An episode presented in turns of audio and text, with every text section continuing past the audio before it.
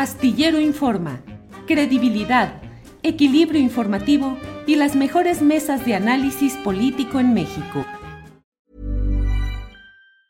Life is full of awesome what ifs and some not so much, like unexpected medical costs. That's why United Healthcare provides Health Protector Guard fixed indemnity insurance plans to supplement your primary plan and help manage out of pocket costs. Learn more at uh1.com. Millions of people have lost weight with personalized plans from Noom, like Evan, who can't stand salads and still lost 50 pounds. Salads, generally, for most people, are the easy button, right? For me, that wasn't an option. I never really was a salad guy. That's just not who I am. But Noom worked for me. Get your personalized plan today at Noom.com. Real Noom user compensated to provide their story. In four weeks, the typical Noom user can expect to lose one to two pounds per week. Individual results may vary. Estela, buenas tardes y muchas gracias por estar aquí. Tu micrófono. Ya. Buenas tardes, Julio. Buenas tardes, Violeta. Buenas tardes a toda la audiencia o auditorio, como oímos también. Ah, Muchas gracias Desde por ahí la invitación. empezamos. Gracias, Estela. Violeta Vázquez Rojas, gracias. Buenas tardes. Hola, buenas tardes. Gracias por la invitación, Julio, y gracias por la oportunidad de estar aquí con, con Estela, que es una colega muy admirada y muy querida. Así es, gracias, Violeta. Estela, ¿qué onda con todo esto de dijiste, veniste y leíste y amaste y todo este rollo? ¿Es una discusión con sentido político y social excluyente, discriminatorio, o es necesario que se mm, norme la manera como se expresan este tipo de verbalizaciones? ¿En presencia de qué estamos, Estela Treviño? Uy, bueno, pues es la pregunta. Si es necesario que se norme, la verdad, mm, yo no diría que es necesario que se norme. Desde luego que el lenguaje en este sentido es un asunto político, hay políticas lingüísticas, hay toda una decisión desde, digamos, la al, al menos qué tipo de contenido eh, se ofrece y desafortunadamente eh, la gramática normativa, la que establece las normas del buen hablar y del buen escribir, pues es la que ha predominado eh, en la enseñanza de las escuelas.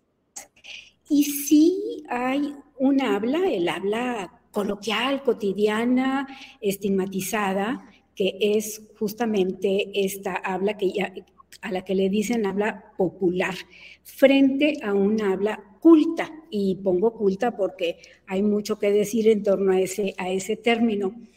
Pero en realidad lo que hay detrás es, uno, nadie nos enseña a hablar. Eh, eso es un hecho, es un hecho, es un hecho biológico, es un hecho neurolingüístico. Nadie nos enseña a hablar, a escribir sí. Dos, eh, hay procesos que nuestra mente reconoce como las generalizaciones eh, que ocurren en la lengua. Entonces, en casos como, por ejemplo, dijiste, viniste y tal, pues no es que sean incorrectos.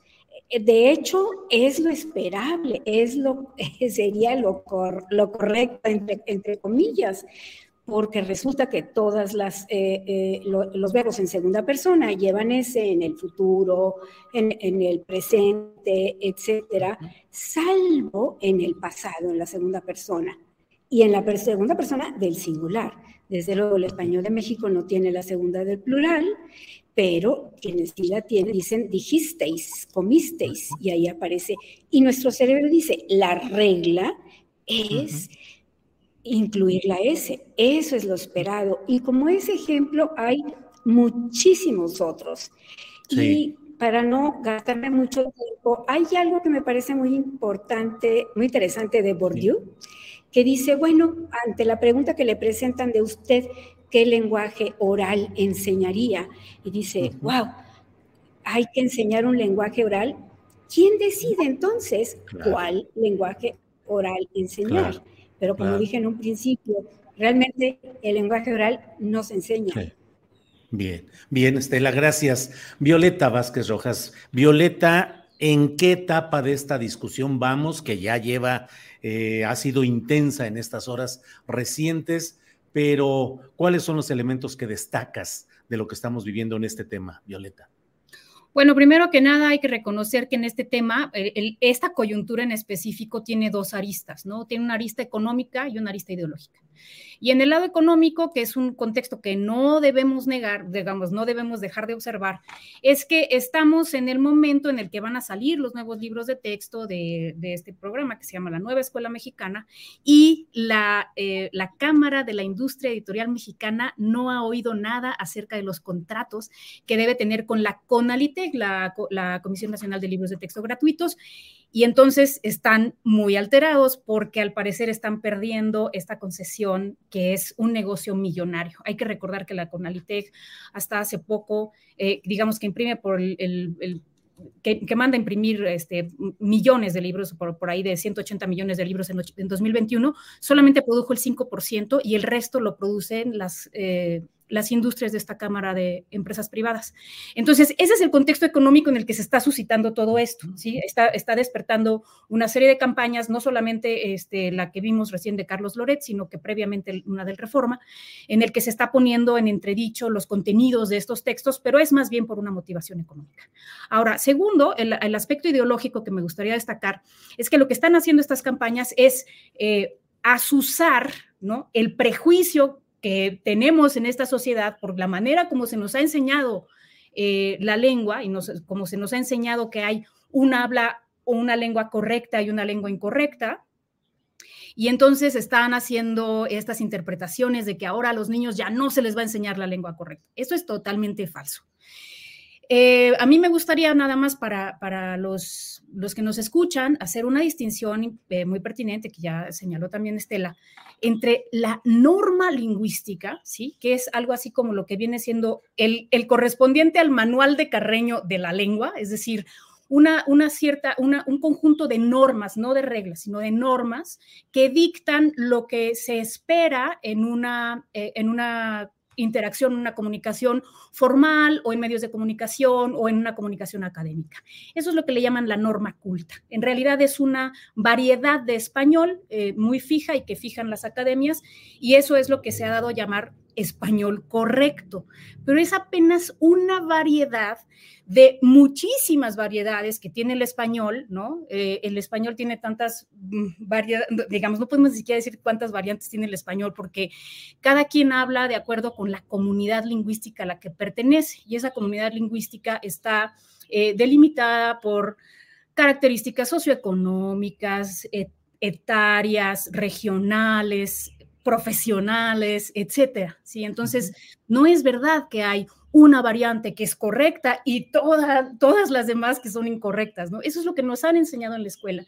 Y eso es algo que estos libros de texto están tratando de remediar, ¿no? De no, de no asignar esos juicios de valor a las diferentes maneras de habla, sino más bien de distinguirlas de acuerdo con sus funciones.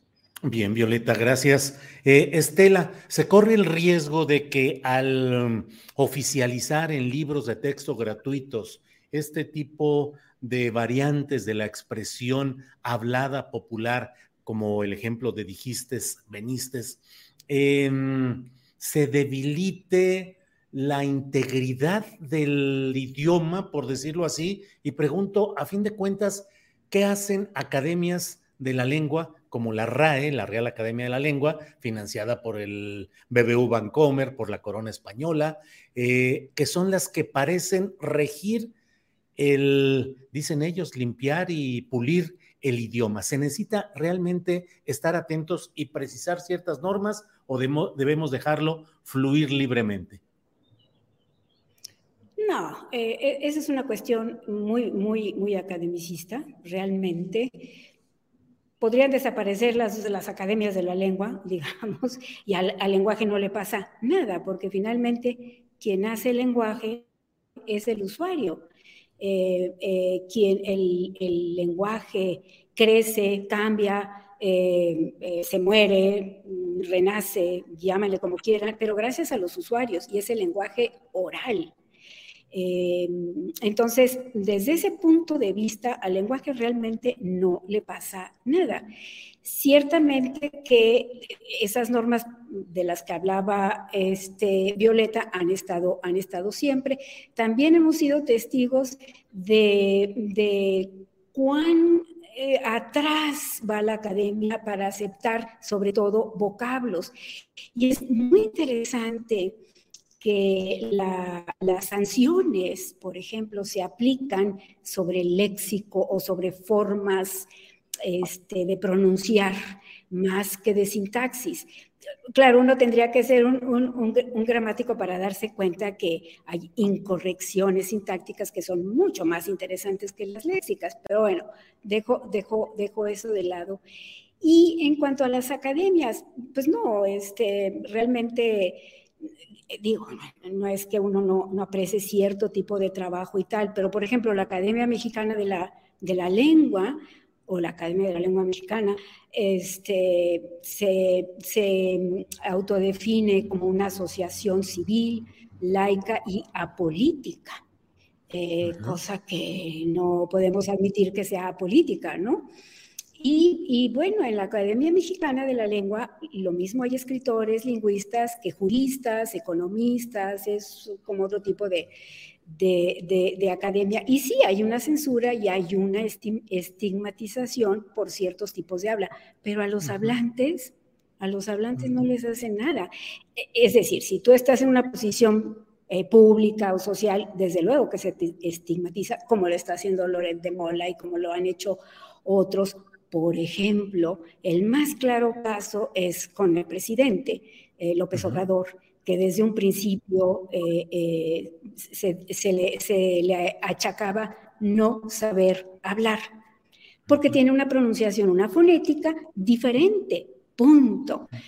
Como hay pronunciaciones distintas, entonces todo eso de suponer que hay una variante o un español estándar es estirar mucho la liga. Yo hasta el, claro les, diría y les, he dicho a mis alumnos, no existe el español, es una abstracción el español.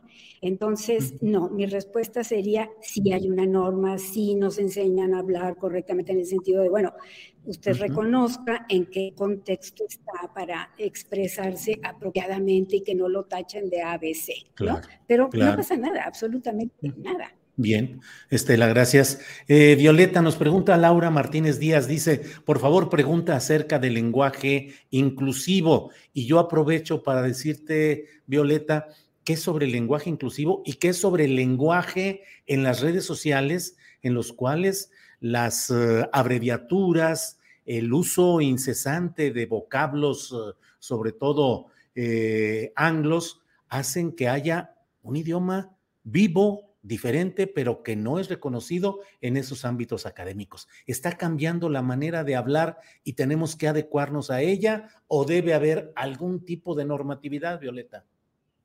Eh, la manera de hablar siempre está cambiando, o sea, está cambiando de acuerdo con criterios sociales, eh, regionales, etcétera, y, por supuesto temporales.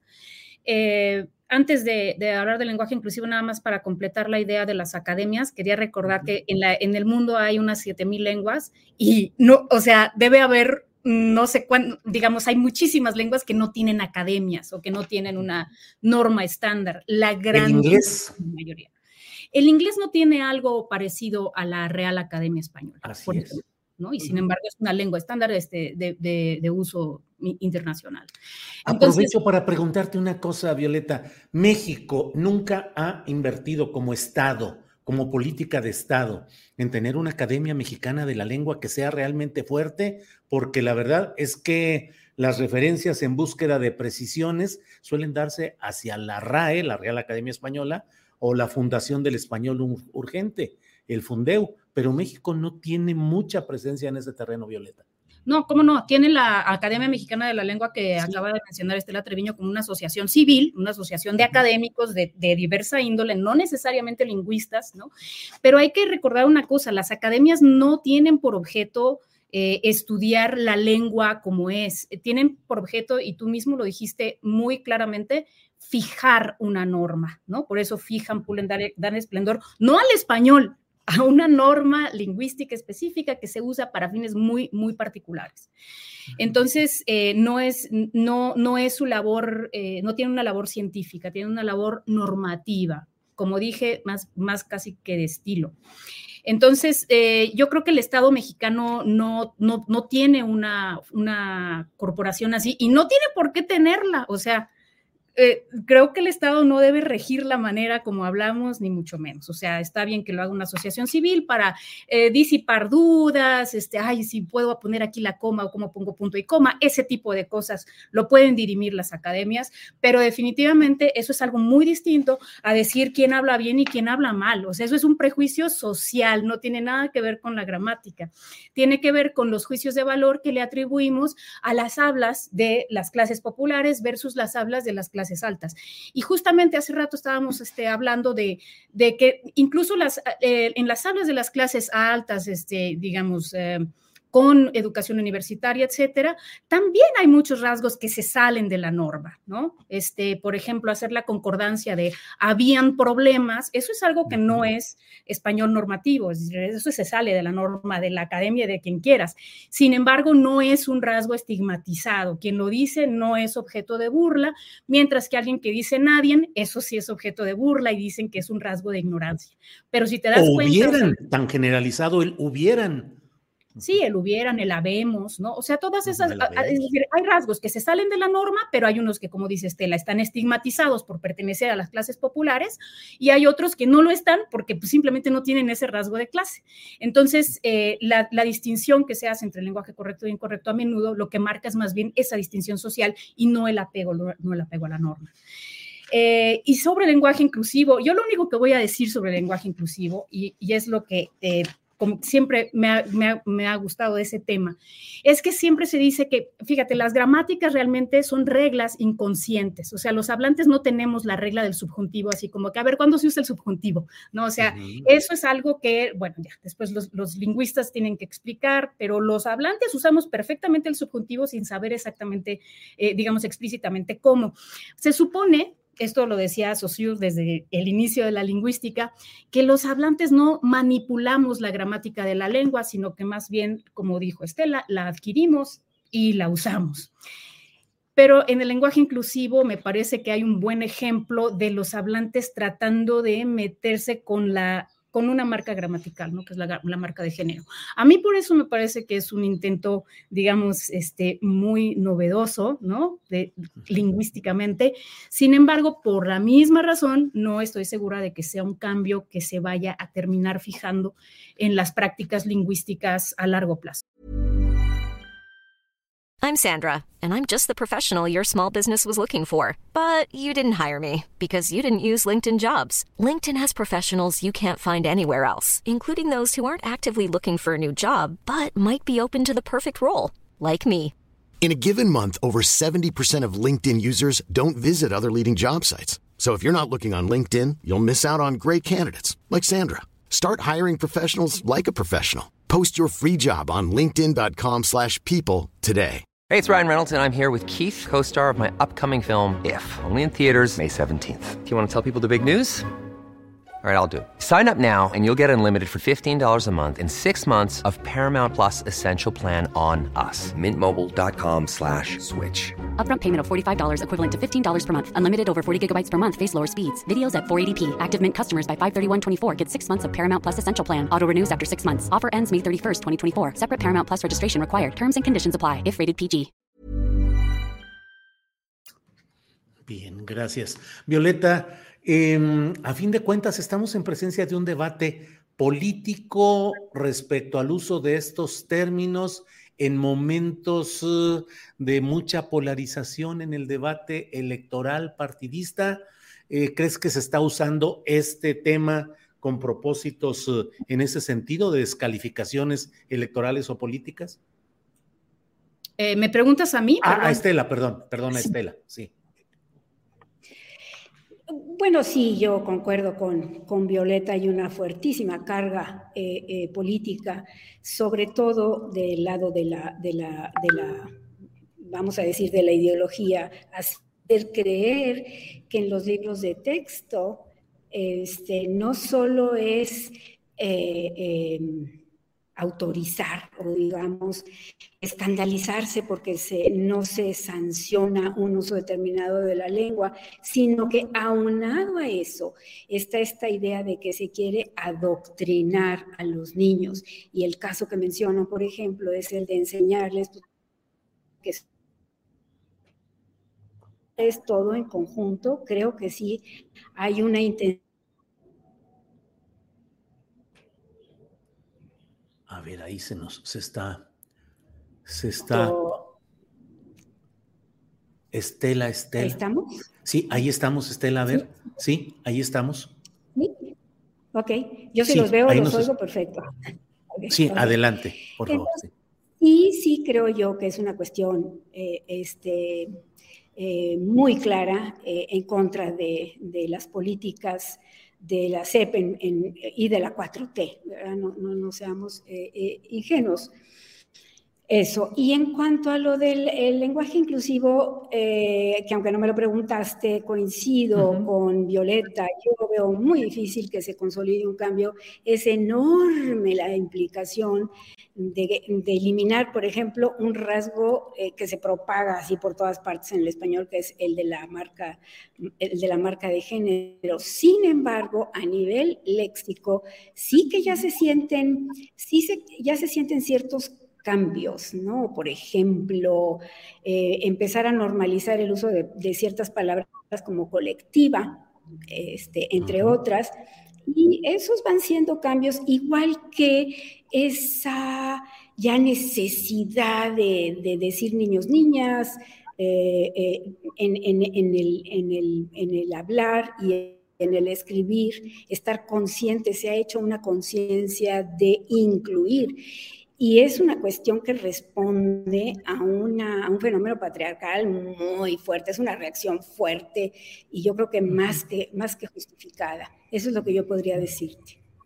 Bien, Estela, gracias. Eh, Violeta, mm, en, digamos que tratando de dejar las cosas así muy en lo práctico, el uso de dijiste, viniste por utilizarlo de esa manera, eh, es... Eh, apropiado, no es incorrecto en el habla, en la funcionalidad conversacional, en el habla cotidiana y en las costumbres de cada quien, pero ya en usos más formales y más ceremoniales, digamos, altos funcionarios, un presidente de la República, eh, ministros de la Corte, deben, lo ideal es que se sujeten a reglas que sí evitan que se diga dijiste y viniste?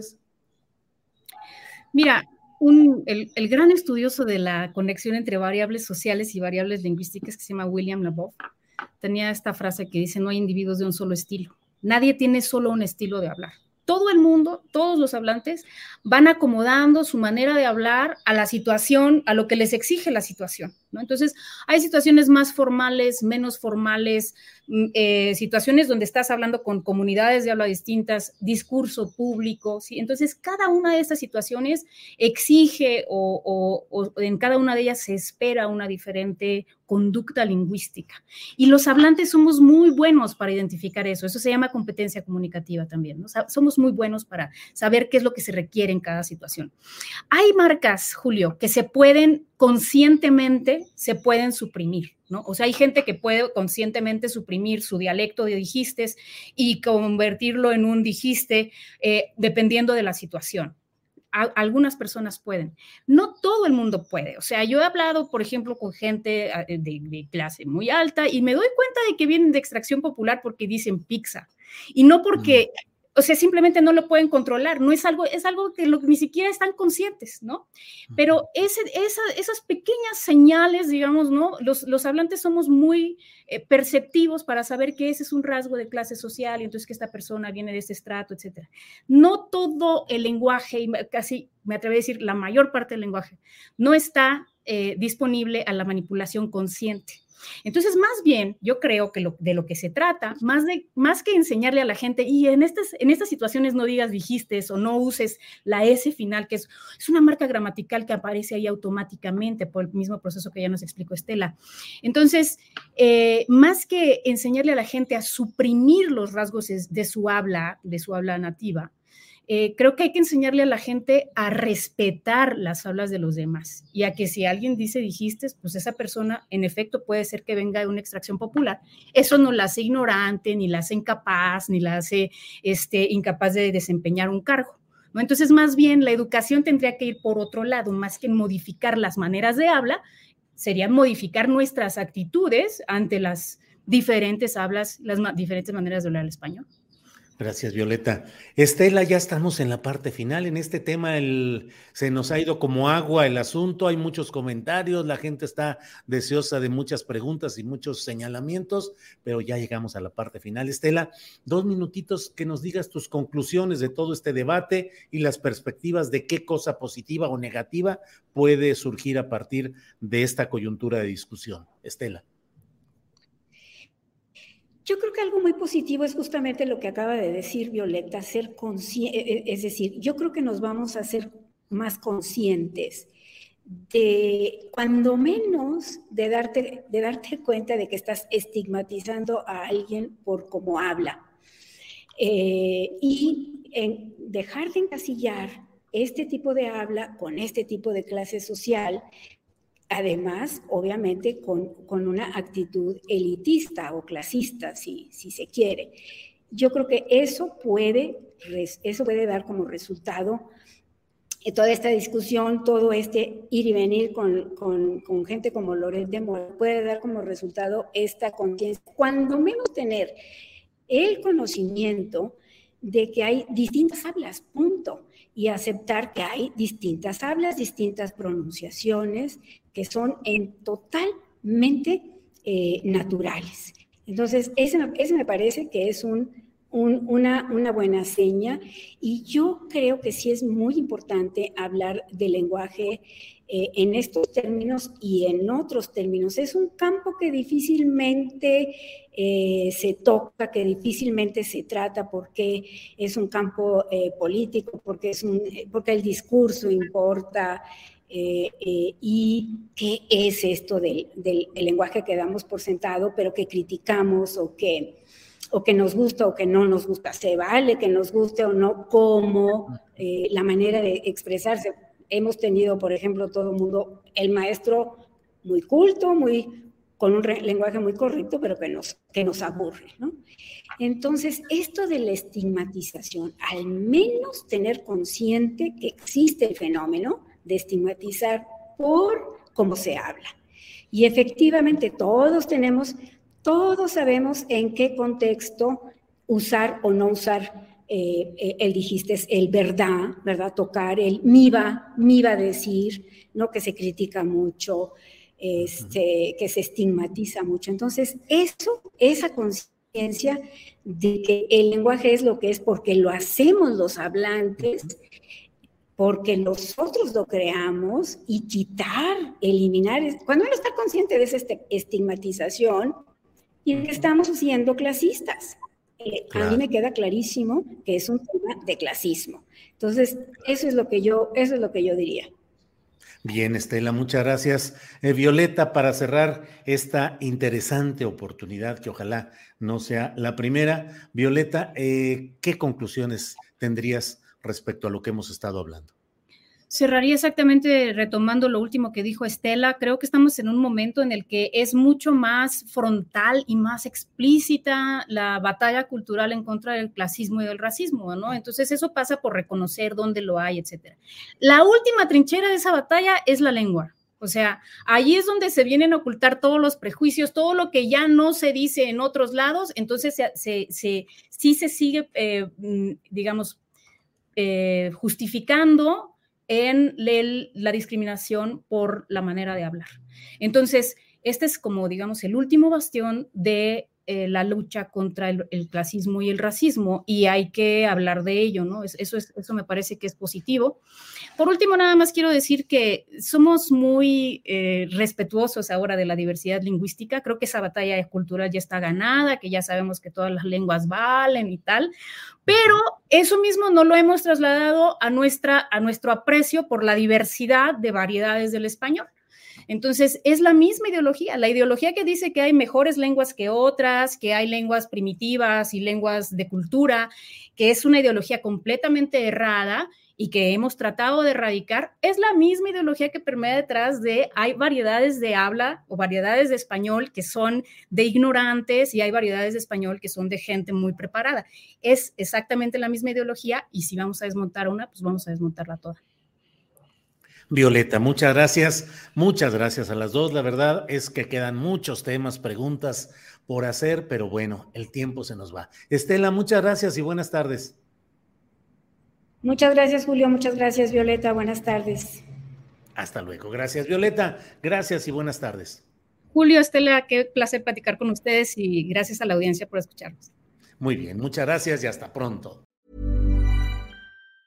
Even on a budget, quality is non-negotiable. That's why Quince is the place to score high-end essentials at 50 to 80% less than similar brands. Get your hands on buttery soft cashmere sweaters from just 60 bucks, Italian leather jackets, and so much more. And the best part about Quince, they exclusively partner with factories committed to safe, ethical, and responsible manufacturing. Elevate your style without the elevated price tag with Quince. Go to quince.com slash upgrade for free shipping and 365-day returns. En Sherwin Williams somos tu compa, tu pana, tu socio, pero sobre todo somos tu aliado, con más de 6.000 representantes para atenderte en tu idioma y beneficios para contratistas que encontrarás en aliadopro.com. En Sherwin Williams somos el aliado del PRO. Para que te enteres del próximo noticiero, suscríbete y dale follow en Apple, Spotify, Amazon Music, Google o donde sea que escuches podcast. Te invitamos a visitar nuestra página julioastillero.com.